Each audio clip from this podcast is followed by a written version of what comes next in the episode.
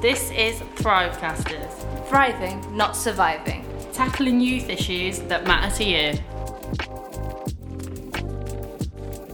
Welcome to this week's episode of Thrivecasters, where we'll be discussing how important is sleep.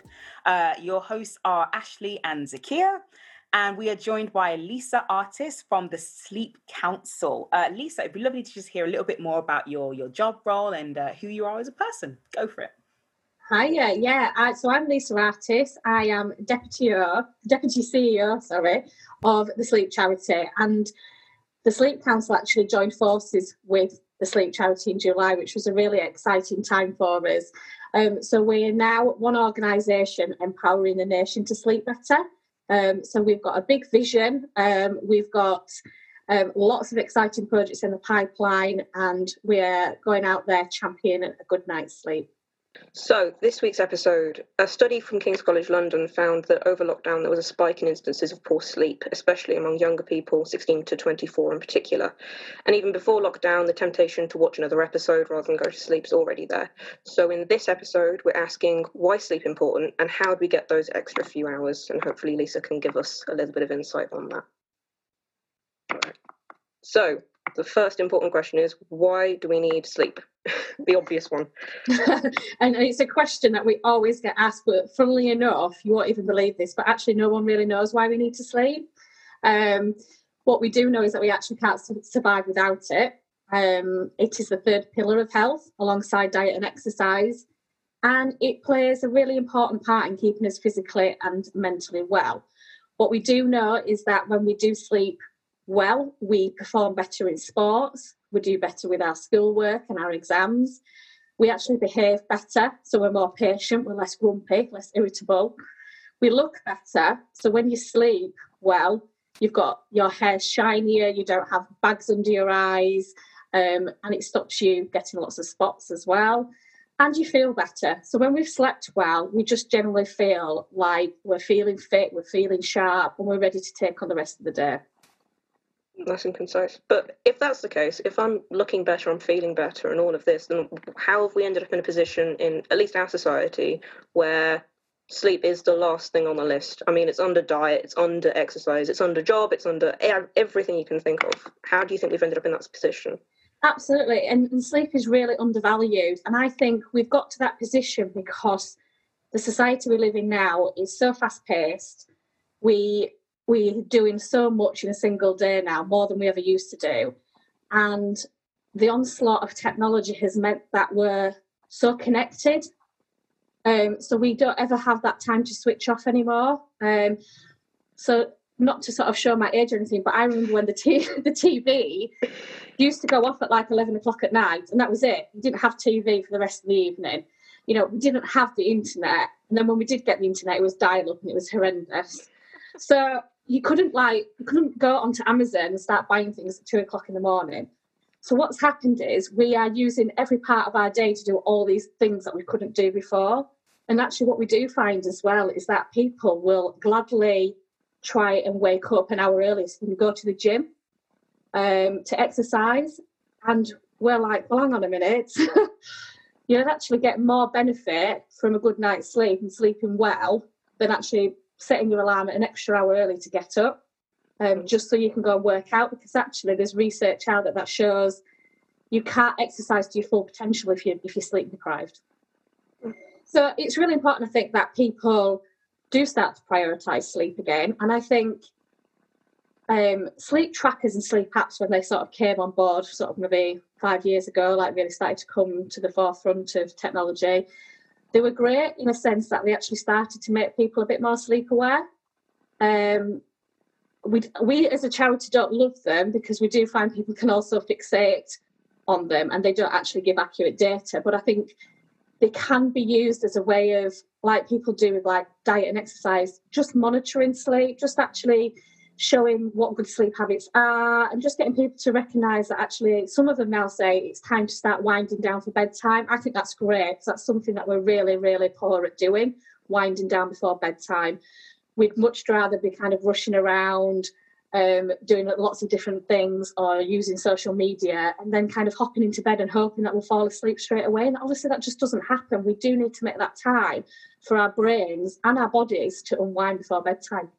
You're, you're talking about how sleep trackers, they're a good start, but they're not the best start. So, what kind of things are you trying to promote in order to get good sleeping habits out of people?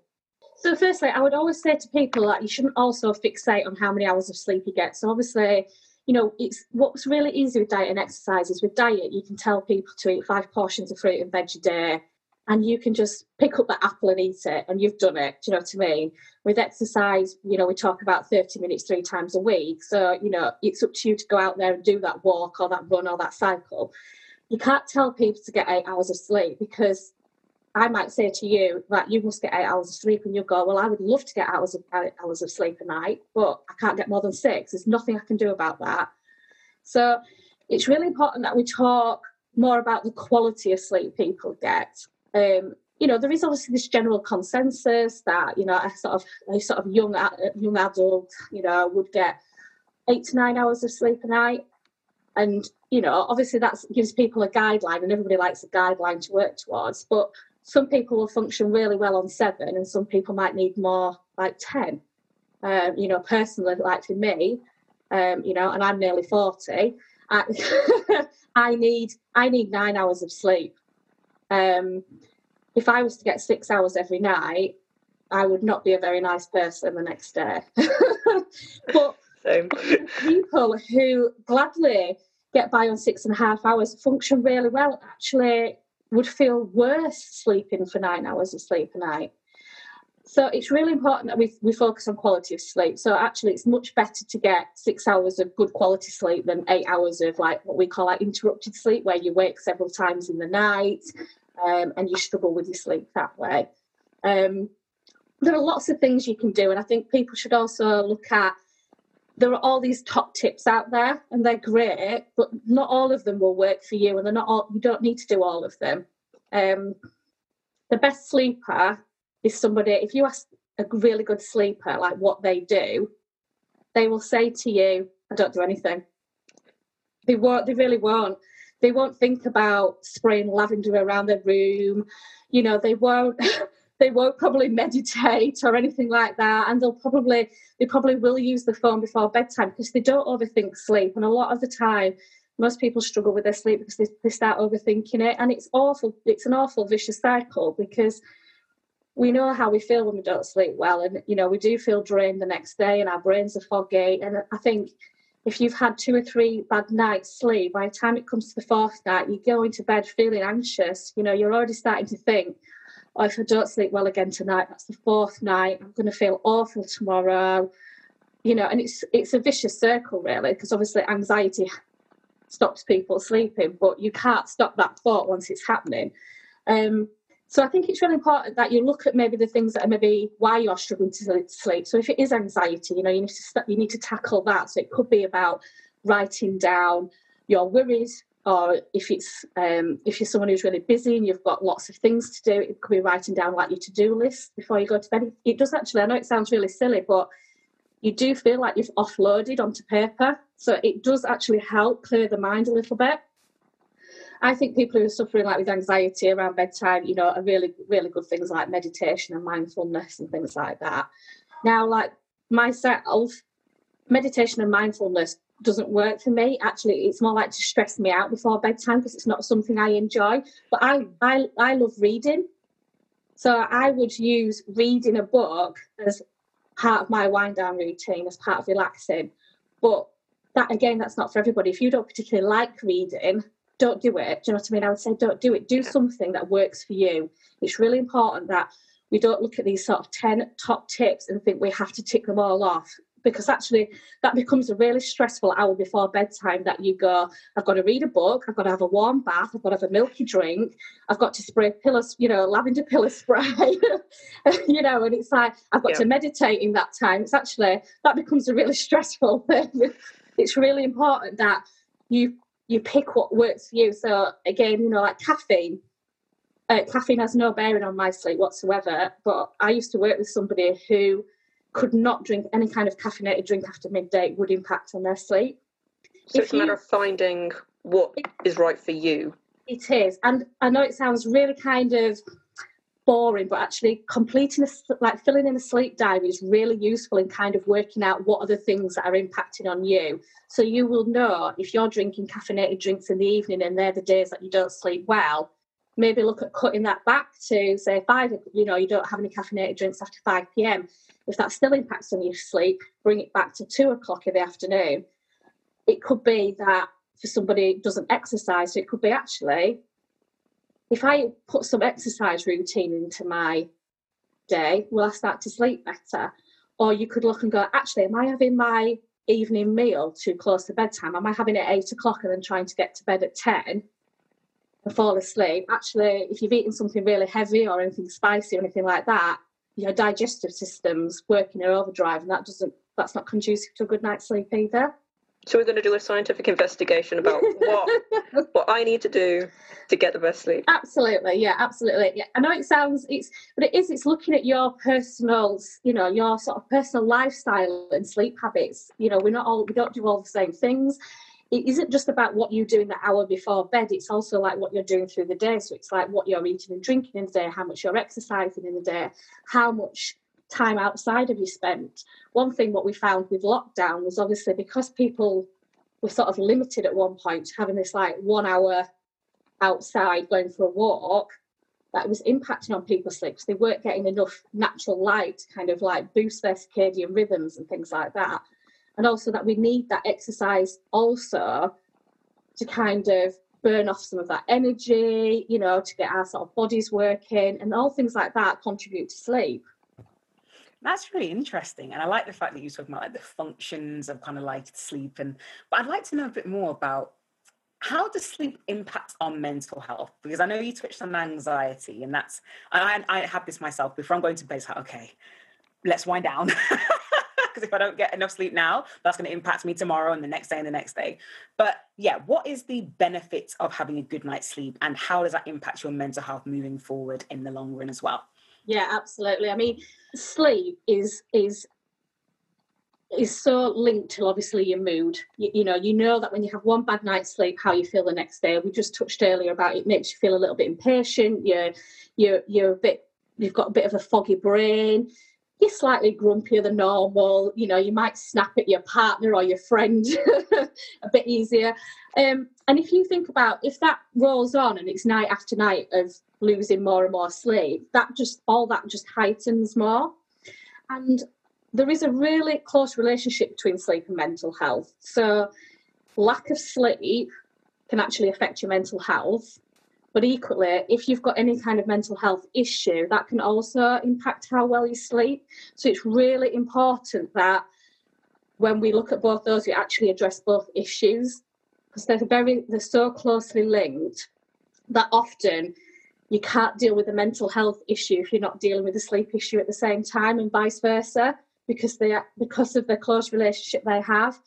Um, you know we know that when we get good sleep we, we sort of we're recharged we're ready to face what life may throw at us and it makes us more resilient.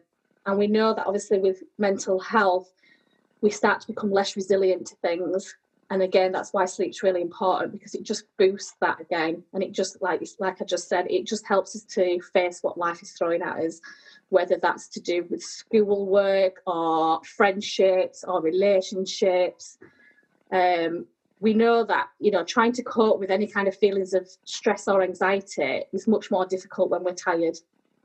Um, and that's because when we're stressed you know we we find ourselves struggling to sleep because it's it causes like hyper arousal. Um, it's, it's, it's one contributes to the other, and the other one contributes, and it just gets worse and worse and worse. Yeah, and often um, lack of sleep can be the first indicator of the mental of a mental health issue, um, but equally. a, a, men- a mental health issue could also be the first indicator of a sleep problem as well. So I was trying to get it the right way around. it's a bit of mouthful, isn't it? But yeah.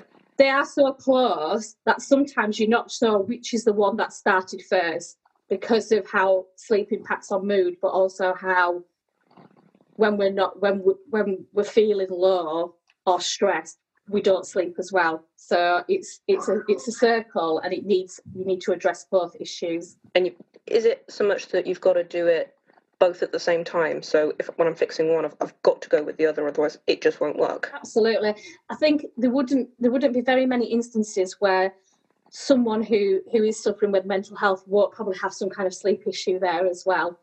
Um, because sleep issues can be, take the form of many different things. So it could be it could be um, struggling to fall asleep. So that's an issue.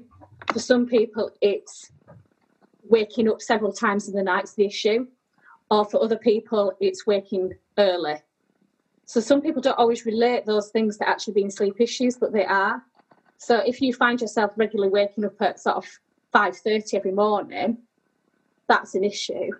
But that could be an issue because of a mental health issue. So it's definitely important that both things are addressed at the same time. It's almost if you don't if you don't address them both, then neither's going to get better properly. Yeah. Hmm. So okay because the world that we live in everything is all about go go go. It's never stop. You have to keep on grinding. And i think especially with a lot of young people as well there's always there's almost almost this mentality of if you're sleeping you're not working hard enough. Especially when i was at university it was like oh my gosh you're sleeping. Oh my god you're not doing your essays. You're not doing this. You're not doing that.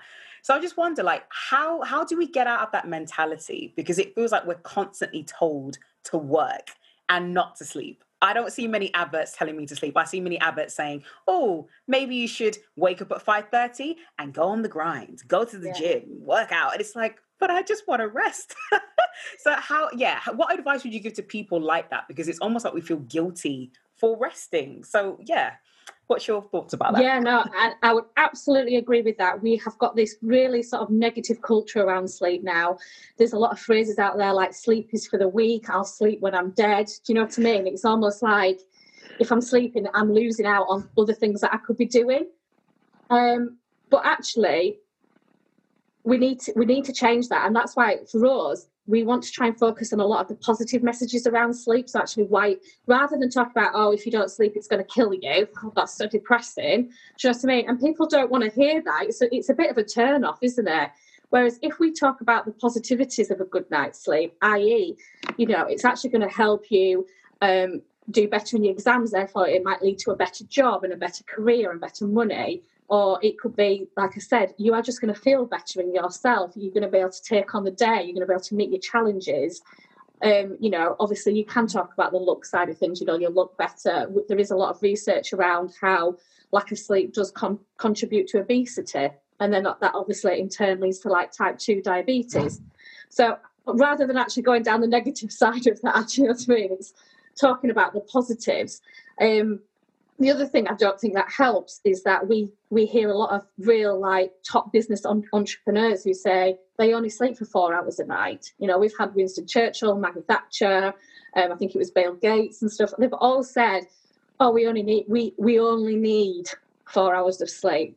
Absolute load of tosh. Do you know what I mean? They don't only need four hours of sleep chances are they're probably having a nap in the day and they're not telling us.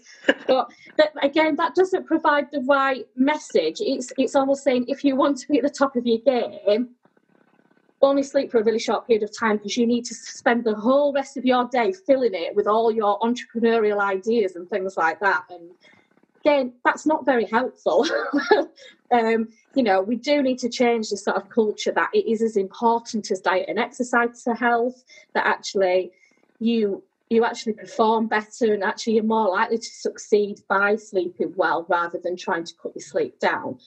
I don't think, like we've said, technology helps. Um, you know, Netflix actually said a couple of years ago that sleep was its biggest competitor, which is actually really sad, isn't it? Because, you know, I can't believe that we, you know, sleep would come up against Netflix. But basically, they want people to sit up and binge watch box sets. That's what you know they want people to pay their subscriptions for, so they can do that. And obviously for us, that's like, oh, please don't stay up all night binge watching episodes. And you know, we've all been there. You know, I've done it myself. It's like, oh, because I've got the whole twenty-four episodes, I'm going to stay up and watch the next two. But we have people who stay up until way past their bedtime. Do you know what I mean? I'm not talking by an hour or so. I'm talking if their bedtime is 11, they're staying up till two, three o'clock in the morning because they're so engrossed in this drama that they're watching and they can just watch it. Um, so yeah, I mean, I, would like to rewind time and go back when we didn't have all, all this technology. It's quite interesting actually. You talk about people staying up way past their bedtimes, but that's a term that we generally use when we're talking about really little kids. Yeah. Which is quite interesting because it's almost like, so you're an adult now, but you still have a bedtime. And uh, do you think that's something that we need to encourage, that we need to talk about more and, and maybe make adults feel that sense of responsibility still? Yeah, absolutely. And I think what we we always laugh as well because we talk very much about like bedtime routines and you know like and people go for goodness sake a bedtime routine is just for kids actually it's not because you can't expect to have been doing work at 10 o'clock at night and then get into bed and hopefully go to sleep. You know we need that we need that hour before bed to, to, relax and that's what we do with with children. We say to them you know you stop playing with your toys you know you have you have a bath you have a book and then it's bedtime. Um, and it's almost like we should be doing very very similar thing. You know we don't have to be bath and book but you know but it's actually, let's switch off all devices, including the telly, and do something else, do something different. Or if you are going to watch telly, make it something really like light-hearted. But I would love people to just challenge themselves and just give it give it a go and just see if it does improve the sleep. You know, for some people, if you sleep well, just carry on doing what you're doing. You know, that's fine. But if you are struggling with your sleep, why challenge, why not challenge yourself in putting your devices away, switching off the telly, and actually doing things like having a bath or reading a book or meditating or listening, even listening to some like soothing music. Um, some people um, find it really beneficial to do things like colouring. So adult colouring books have become a real, a real big thing, haven't they? Because they're really sort of therapeutic and they they make you focus on something else. Um, some people might like want to knit or, or, crochet or i mean it's not for everybody do you know what i mean? I'd be useless at knitting and crocheting um, but some people might find that a really kind of a really lovely way of relaxing before bed. So it's you know it's like when i said earlier it's about finding what works for you but trying to avoid using the screens and it's so easy, I think, to get into bed and just go, I'll just have another look through social media, or I'll just check BBC News one last time, or I'll see what the latest rules are on lockdown. Mm, is that the best thing that you want to be sort of di- like sort of digesting before bed? You know, lockdown and coronavirus, or I don't know. I mean, on social media these days, people share all sorts of stuff, and not some of it's not very nice. And sometimes you think, is that the right thing that we should be doing before bedtime? I think it's quite interesting actually. You bring up Corona and, and sleep is a perpetual problem, but do you think that lockdown has had? I mean, it's obviously had its own impact, but what specific impact do you think that Corona's had on sleep? It's really funny. I think there's, there's been two camps of people. We've had a, a lot of people who haven't slept well, um, who've struggled with their sleep, and that's been down to everything from obviously routines going out of the window for people not kind of having that normal sort of day to day focus of either school or work or anything like that. Um, but then we've had the other camp of people who, and I would say these are the sort of people, I don't know if you've heard of the terms, we call them morning larks and night owls. So a morning lark, a lark is somebody who likes to get up early in the morning and likes to go to bed early. Not, when I say early, I don't mean like seven o'clock, but they're not somebody who likes to stay up till midnight. So they they function really well early in the morning. Um, start to flag after lunch, and you know, by six o'clock, they're no good to anybody. And then you've got night owls who absolutely struggle to get out of bed in the morning and really hit their peak kind of in the afternoon and work really well in the evening, want to go to bed later. And what happens is young people shift into that night owl mode because as a teen, when you hit your teenage years, it's it's biological. You can't do anything about it. Your body clock shifts. So this is why young people they get told they're being lazy because they won't get out of bed for school in the morning, but actually, it is an actual shift in their body clock that happens, and that's why they do. So they're not lazy. They are lazy if they still want to be in bed at like one o'clock in the afternoon. That is being lazy, but naturally they need to get up one or two hours later than they normally would have done. And they want to go to bed one or two hours later. And you will notice, people will notice if they've got teenagers in their house that there's just a sudden shift where they're not sleepy at nine o'clock anymore, they're sleepy at 11 o'clock. That's normal. And that's why a lot of teenagers have actually not done too badly in lockdown because they've been able to sleep in later than they would do. So I have a teenage daughter who has to get up at like 6.45, absolutely hates it with a passion. Now in lockdown, has been getting up around nine o'clock because I've got up, I've wanted to get some a couple of hours of work done before they've got up. And then she's gone to bed later, but actually she's been a much nicer person. but she's been more productive um, because and she's just been you know her, her mood is better because it's actually she's settled into her actual sleep rhythm. And what we do in teenagers and young people is we're forcing them against their natural body clock to get up earlier and we want them to go to bed at nine o'clock because us adults maybe want to go to bed at 10 and 11 and want an hour or so without them around. Um, and actually teenagers have done quite well in lockdown because they've been able to shift their body clock to what it should be and night owls as adults, so night owl people, have also done that because they've maybe not had to get up and have a daily commute to work. They're able to actually get out of bed a bit later and it's fitted into their schedule better. I'm a morning person, so it doesn't really matter to me. But my husband's a, a night owl. You know, he can he can still be wide awake at midnight, whereas you know I'm falling asleep at ten o'clock on the sofa. So, but it's interesting that we shouldn't, you know, we do try to force people into obviously a nine to five day um, because that's obviously where society is, but it doesn't always work for a lot of people. You know, that's why there was a big um, there's a big sort of campaign and study down in London about trying to get schools to start later because young people are just not at their best at sort of eight, nine o'clock in the morning. They need to be starting lessons sort of more like 10, half 10. Mm. It never really got off the ground because obviously that does not fit with work life. So parents don't want their children to be going to school at nine because they're supposed to be in the office by nine, and they don't want them staying at school till six o'clock because actually they want everybody home to have tea. So it's you know, a way to put it together. Yeah, and it's really difficult because obviously, as well, you know, if if you go on to college or university, then you you know, and then you get a job. Actually, you've then got to be used to working usually a nine to five job. I mean, you know, there are people obviously who work shift work, but the standard is, isn't it, kind of a nine to five job.